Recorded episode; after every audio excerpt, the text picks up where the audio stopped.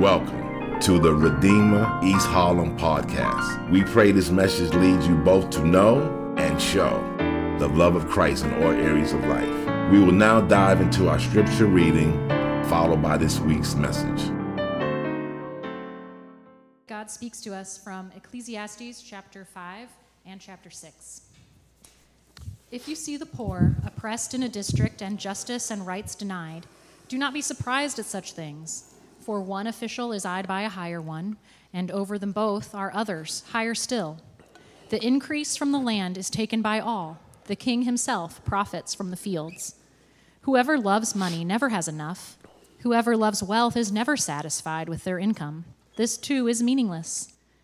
As goods increase, so do those who consume them. And what benefit are they to the owners except to feast their eyes on them? The sleep of a laborer is sweet whether they eat little or much. But as for the rich, their abundance permits them no sleep. I have seen a grievous evil under the sun wealth hoarded to the harm of its owners, or wealth lost through some misfortune, so that when they have children, there is nothing left for them to inherit. Everyone comes naked from their mother's womb, and as everyone comes, so they depart. They take nothing from their toil that they can carry in their hands. I have seen another evil under the sun, and it weighs heavily on mankind. God gives some people wealth, possessions, and honor, so that they lack nothing their hearts desire. But God does not grant them the ability to enjoy them, and strangers enjoy them instead. This is meaningless, a grievous evil. A man may have a hundred children and live many years, yet no matter how long he lives, if he cannot enjoy his prosperity and does not receive proper burial, I say that a stillborn child is better off than he. It comes without meaning, it departs in darkness, and in darkness its name is shrouded. Though it never saw the sun or knew anything, it has more rest than does that man. Even if he lives a thousand years, twice over, but. This is God's word. Thanks be to God. So, uh, John D. Rockefeller famously once was asked, How much money is enough? and he replied, Just a little bit more. Uh, Jim Carrey, also famously, the, the actor, comedian, famously said, I think everybody should get rich and famous and do everything they ever dreamed of so they can see it's not the answer. I mean, both of these men were and are the best at what they did and they were compensated well for doing it. They achieved success and wealth uh, beyond what most of us could comprehend. Uh, and in many ways, they, come, they came to a place in life where they had possessed anything that they wanted. Yet, even though they could swim around uh, like Scrooge McDuck in a pool of treasure, in the end, they were admittedly left longing for more. Now, if you've been with us, we've been in a series called The Longing. It's a, a look at the book of Ecclesiastes, and it's our opportunity uh, to consider and process the longings that we all possess, longings that exist as a result of living in a world unable to fulfill.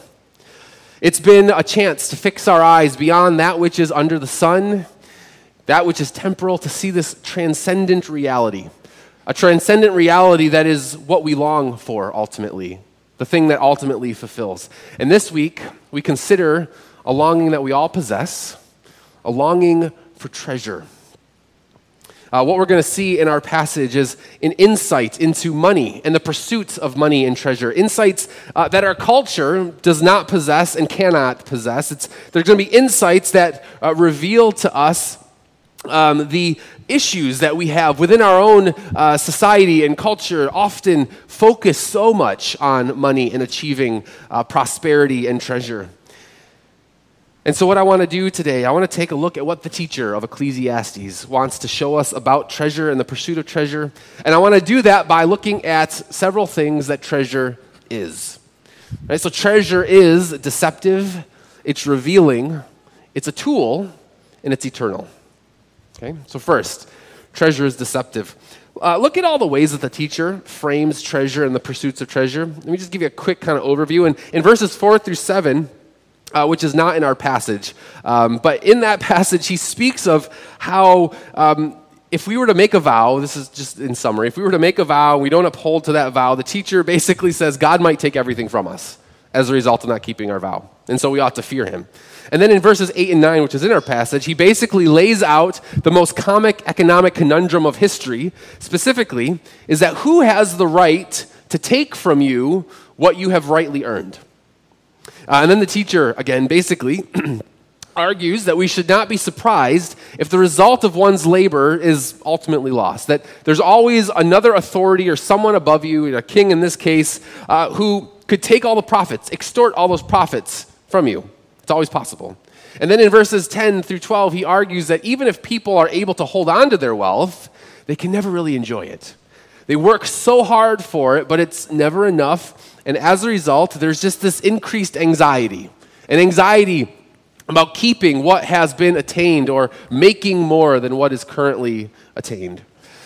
And then in verse 12, he says this struck me Sweet is the sleep of a laborer, whether he eats little or much, but the full stomach of the rich will not let him sleep. In other words, you know who doesn't stress much about the uh, achieving great wealth is the working class, blue collar workers, day laborers. Why? Because there's a simplicity of life that though they have other issues, this is not one of them. Managing great wealth is not one of them. And then he finally, in verses 13 and 14, describes what I think we all know to be true that no matter what we possess, it could ultimately be lost in misfortune. And so, to put all that together, right, I'm giving a kind of overview of all of this. In sum, bottom line, with our riches, with our money, God might take it, corrupt officials might take it, or misfortune might take it. And in the end, because of the instability, the uncertainty, and the general uh, fragility of wealth, the, te- the teacher concludes it's all hevel. It's all meaningless. What's the point? And here's the irony of treasure treasure or money is terribly deceptive with the comfort that it claims to provide. It's quite striking how little stability it gives us, all while making us think that it's providing us some form of stability. I mean, for most of us, we desire to be able to have enough to live and provide for the necessities of life, right? It's kind of baseline what we'd all want. But of course, that is rarely enough for most of us. And so, what do we do? We want to work, we want to save, we want to invest. Maybe for some, you'll pursue education or pursue promotions so that you might succeed and attain more riches, more money. But here's what's interesting about often how we approach this. If we approach a promotion or we get a raise, usually what ends up happening is we just increase our lifestyle in proportion to the raise that we might have gotten. So that now the net sum of all of it is we're just as unstable as we were before, except now maybe we are in a nicer apartment or eating at nicer restaurants. But in the end, that anxiety is still there because we know it could all be taken at any moment. And then, of course, there's, there's others who are like really crushing it. Like you are just killing it wherever you are in life. You're making a bunch of money. Um, maybe you are the Rockefellers and the Jim Carreys of the world. You're kind of the best of the best, and you're achieving all the financial success that you could have possibly imagined. You have way more than is enough. But then, of course, we also know that even if we were to attain great riches, there is always a 2008 market crash, a 2020 pandemic, right around the corner that you have no idea about. The tragedy of economic collapse or a pandemic upends everything and you lose everything. You know, for, for many of us, in 2008, 2009, here in New York, I mean, there, of course, there were story after story of investment bankers who lost millions and millions of dollars, who ended up taking their own lives as a result of it. I mean, why did that happen? Well, it's because one, their whole identity was wrapped up in their wealth, but two, they were deceived by the perceived security that treasure brought. Uh, it's a security that is always fragile, it is always right on the verge of being taken from us. And this is the point that the teacher is making. Your treasure is never stable, it is never secure, it is never going to be enough. And even when it becomes enough, you could very well lose it all. So, in the end, I guess the best bet is to just settle into a life of constant anxiety, whether or not you'll have enough. I mean, these are the reasons why. He says it's meaningless. All this, this pursuit of great wealth and treasure, it's all meaningless. But not only is it deceptive in trying to make us feel secure, but it's also quite revealing. Look at verse 15. It says that everyone comes naked from their mother's womb, And as everyone comes, so they depart. They take nothing from their toil that they can carry in their hands. Now, there's a couple of ways to understand that statement. First, it's there's the kind of obvious perspective, which is to say, you and I are born with nothing, and when we die, we leave with nothing. Uh, you know, I think the famous saying that I think Denzel Washington gets credit for saying that there's, there's no U-Haul behind a hearse. Right? The idea that we can't, we can spend our entire life accumulating stuff, accumulating treasure, and not a penny of it will do us any good in the long run, in the end, because we don't get to take any of it with us. But there's another way to understand this passage. See, when the Bible speaks of nakedness, often nakedness is something far more than just physical nakedness. Rather, nakedness in the Bible often is referring to a vulnerability. It's about being known, it's about being seen. It's not about baring your body, but rather baring your soul. You know, a baby, yes, is physically naked, but a baby is also completely vulnerable. There, there are no secrets to hide when you're a baby. What you need to know about a baby is known. You know, in Genesis 3, after Adam and Eve had sinned and rebelled against God, it says that they were naked and that they sewed fig leaves together and made coverings for themselves. And all the way back at the beginning of our story. That nakedness was not solely a shame of being physically naked, but rather that shame was about being seen. That this brokenness that was now in them was being made bare to everyone. The fig leaves were not just covering a physical nakedness, the fig leaves were a desire to cover up their shame. You know, another famous story where this nakedness idea is drawn out is in uh, the book of Job. Uh, if you know the story of Job, Job was an incredibly wealthy, seemingly blessed, righteous man. Yet, despite all of these blessings, uh, tragedy would befall him. His entire family would be killed. He loses all of his wealth. And in response to that nakedness, he says this. This is in chapter 1 of Job. He says, Naked I came from my mother's womb, and naked I will depart. The Lord gave, and the Lord has taken away. May the name of the Lord be praised. Now, there's numerous things that we could say about that response. One, which I'll just say quickly, I'm always struck by that kind of posture when, when tragedy befalls someone. To be able to say, the Lord gives, the Lord takes away, may he be praised. And I wonder how often we have that kind of response when tragedy strikes. But the second thing that's interesting about Job's response is that his first in- instinct when he loses all of his treasure is the same instinct of the teacher, which is to say that naked I have come from my mother's womb, and naked I will depart. Vulnerable I have come, and vulnerable I will go. I mean, treasure, riches, money reveals to us just how vulnerable we are. Because treasure is usually the best that we can achieve for stability. And yet, it's so fragile. And we all know, whether you have a little bit of money or you've got a lot of money, we know that behind that treasure, we have nothing. We are vulnerable.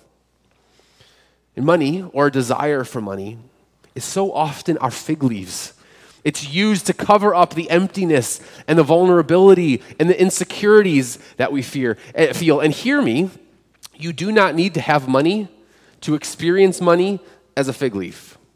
Right? So when people have money, it's a bit more obvious with them because they rest in that money. They, uh, they are behind that money, trying to cover up their in, uh, inadequacies and their failures and their fear of not being accepted. But for those without money, the lack of money often makes people feel the same things inadequacy, failure, and being accepted. Treasure, or the lack thereof, is an incredibly revealing thing, showing us some of our deepest fears. You know what's interesting too about money is that money and treasure, it can also reveal some of the worst parts of ourselves. You know, money has a way of making us the worst version of ourselves.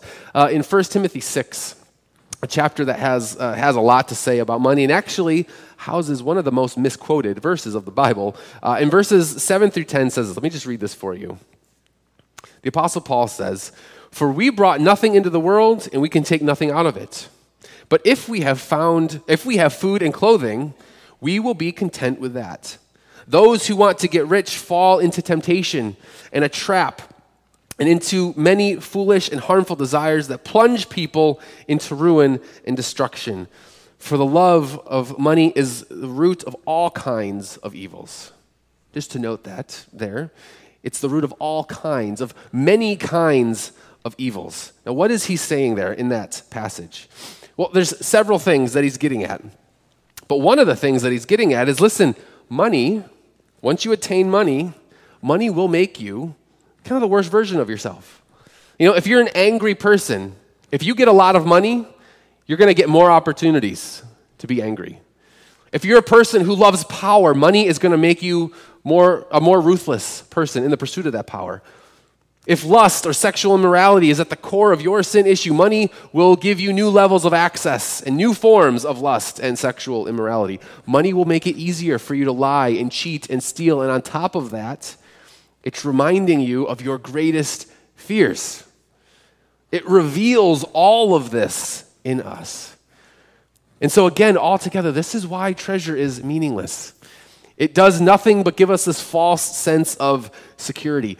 And so I think the question then leaves us with this How are we supposed to approach money? What are, we, what are we supposed to be thinking as we consider what money is and how we should be using it?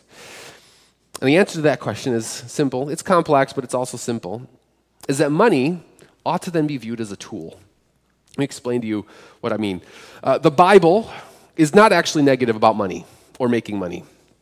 Uh, what you're going to see time and time again is that the Bible actually speaks negatively about our relationship to money, not necessarily money itself. And we make this mistake all the time about the Bible's teaching on various vices. You know, the, the Bible doesn't actually speak negatively, right, about things like sex, but it speaks negatively about how our destruct, about our destructive use of sex. Uh, the Bible doesn't speak negatively about things like alcohol, but speaks negatively about the destructive use of alcohol. The Bible doesn't speak negatively about money, but rather speaks negatively about our destructive relationship with money. You know, when, uh, in Matthew 19, when Jesus says that it's harder for a rich, the rich to enter into the kingdom of heaven, and that it's easier for a camel to go through the eye of a needle than for someone who is rich to enter the kingdom of God, he's coming off of a conversation with a rich young ruler, a man who had put all of his hopes and trusts in his possessions. And Jesus, in that moment, isn't, con- is, isn't condemning money, but he's condemning the idolatry of money. The money that had become an obsession for this rich young ruler. It's the relationship that Jesus is condemning, not the money itself. The Apostle Paul, in, again in 1 Timothy 6, which we just, we just looked at, he says this that there are those who have been robbed of the truth and who think that godliness is a means to financial gain. Now, there's a few things that I want to say about that quickly. First, let me just say that there are those who would assume that if one is just good enough, righteous enough, if we just pray enough, if we have enough faith, that God's going to pour out blessings, and those blessings are going to be financial blessings. But Paul's words here are telling us that this is a robbery of truth. The belief that if we're just good enough before the Lord, if we have enough faith that God will give us financial blessings, that it's a robbery of truth to believe that. For some, God might bless us with finances. It's true. But He might not answer that, our, our prayers in those kinds of ways. Instead, He might not bless us with financial blessings. But one thing that I have uh, been struck by, one of the reasons why we pray the Lord's Prayer every single week is some of us will spend a lifetime praying the Lord's Prayer pretty regularly and literally. That, Lord, give me daily bread. And then tomorrow, I might have to pray that same prayer again, trusting that day's portion. That's a sermon for another day. But just know that God does not promise us that we will all experience financial prosperity, but rather that we ought to trust Him. And here's where Paul uh, continues on. Paul says that we have, um, there are those who have been robbed of the truth and who think that godliness is a means to financial gain, but godliness with contentment is great gain. Contentment.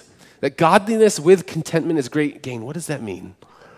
Again, there's probably much that could be said, but there is a satisfaction, there is a rest that comes when one experiences contentment with God's provision and that's not to say that we shouldn't work hard and we shouldn't desire to make money or experience riches, but it is to say that whatever it is that God provides, we ought to find contentment in what he has given. Contentment is the antidote to the deception of treasure and the shame that treasure might reveal. Why? Because we are no longer trusting the fragile treasure of security, or the, tra- the fragile security of the treasure, but rather we're trusting in a faithful God and his provision. And contentment proves the way in which we're trusting him. And you know what the upshot of that whole posture is? Here's, here's the point. Is treasure then, when we find contentment in what God gives, treasure then becomes a tool. It no longer becomes an identity. Contentment allows us to see what God has given us now as a tool to be used for his purposes now. And that might look different for everyone, but it's a reminder that right now, the Lord desires to use me, and he desires to use whatever resources I have for his glory. You know, in the future, maybe some, you're going to attain a lot more wealth and treasure. But guess what? The posture doesn't change, it stays the same. Because all that then means is now God has given more tools for you to utilize for his glory. And for others, I also recognize there might come a time when you lose the treasures that you have. But you know what? Even in those moments, the posture still remains. Whatever it is that I do have, God, for that season, has given me those resources for His purposes.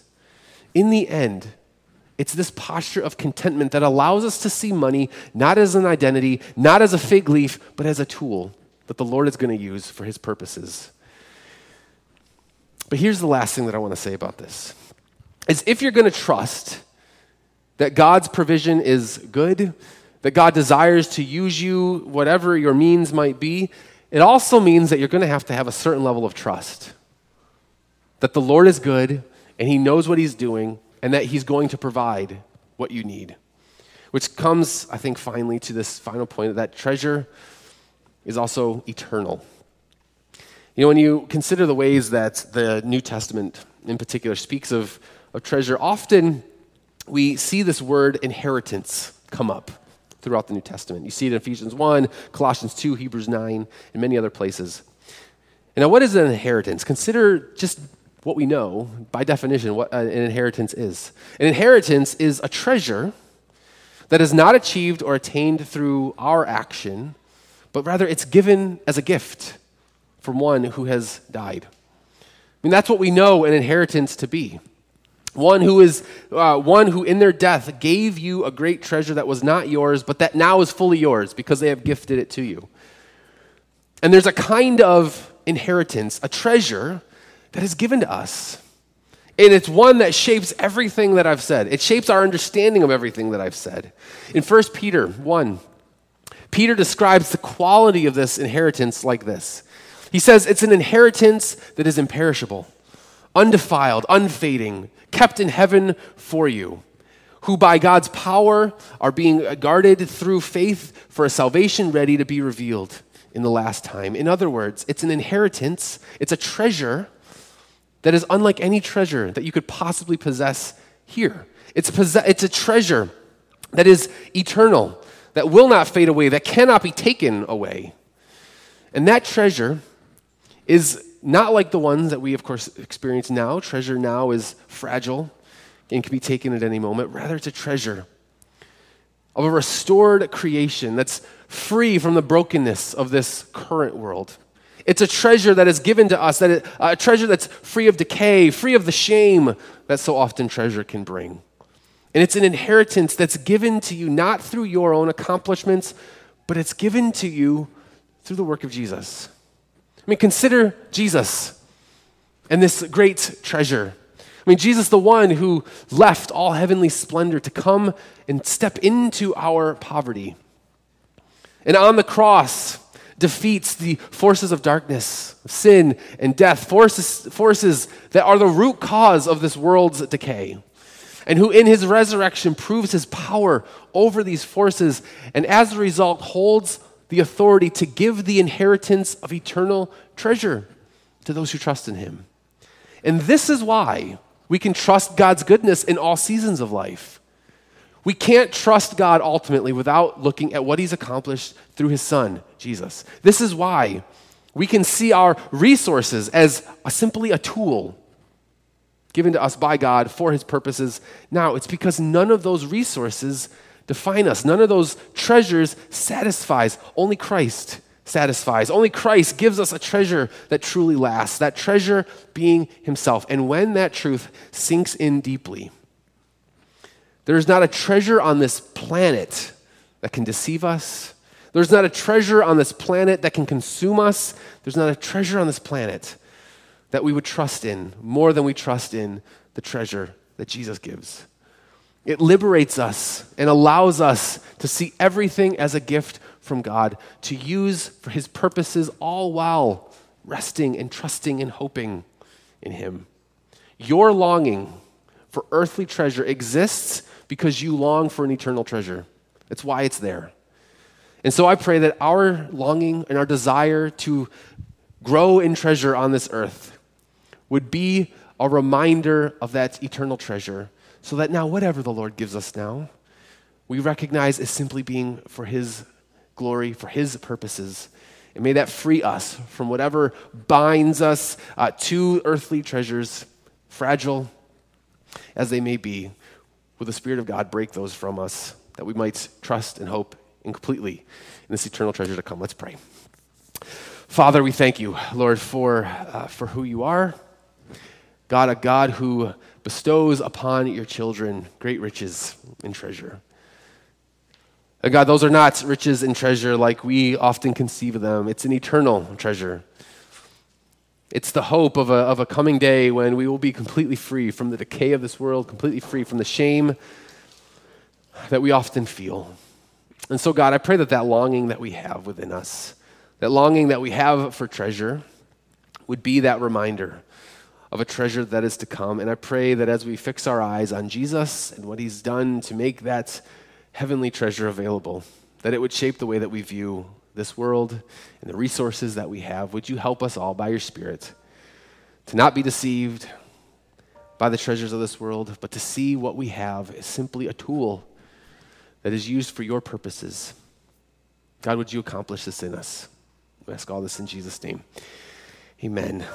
Thank you for listening to the Redeemer East Harlem podcast. For more information on our church and how you can support what God is doing through our church, go to www.reh.nyc.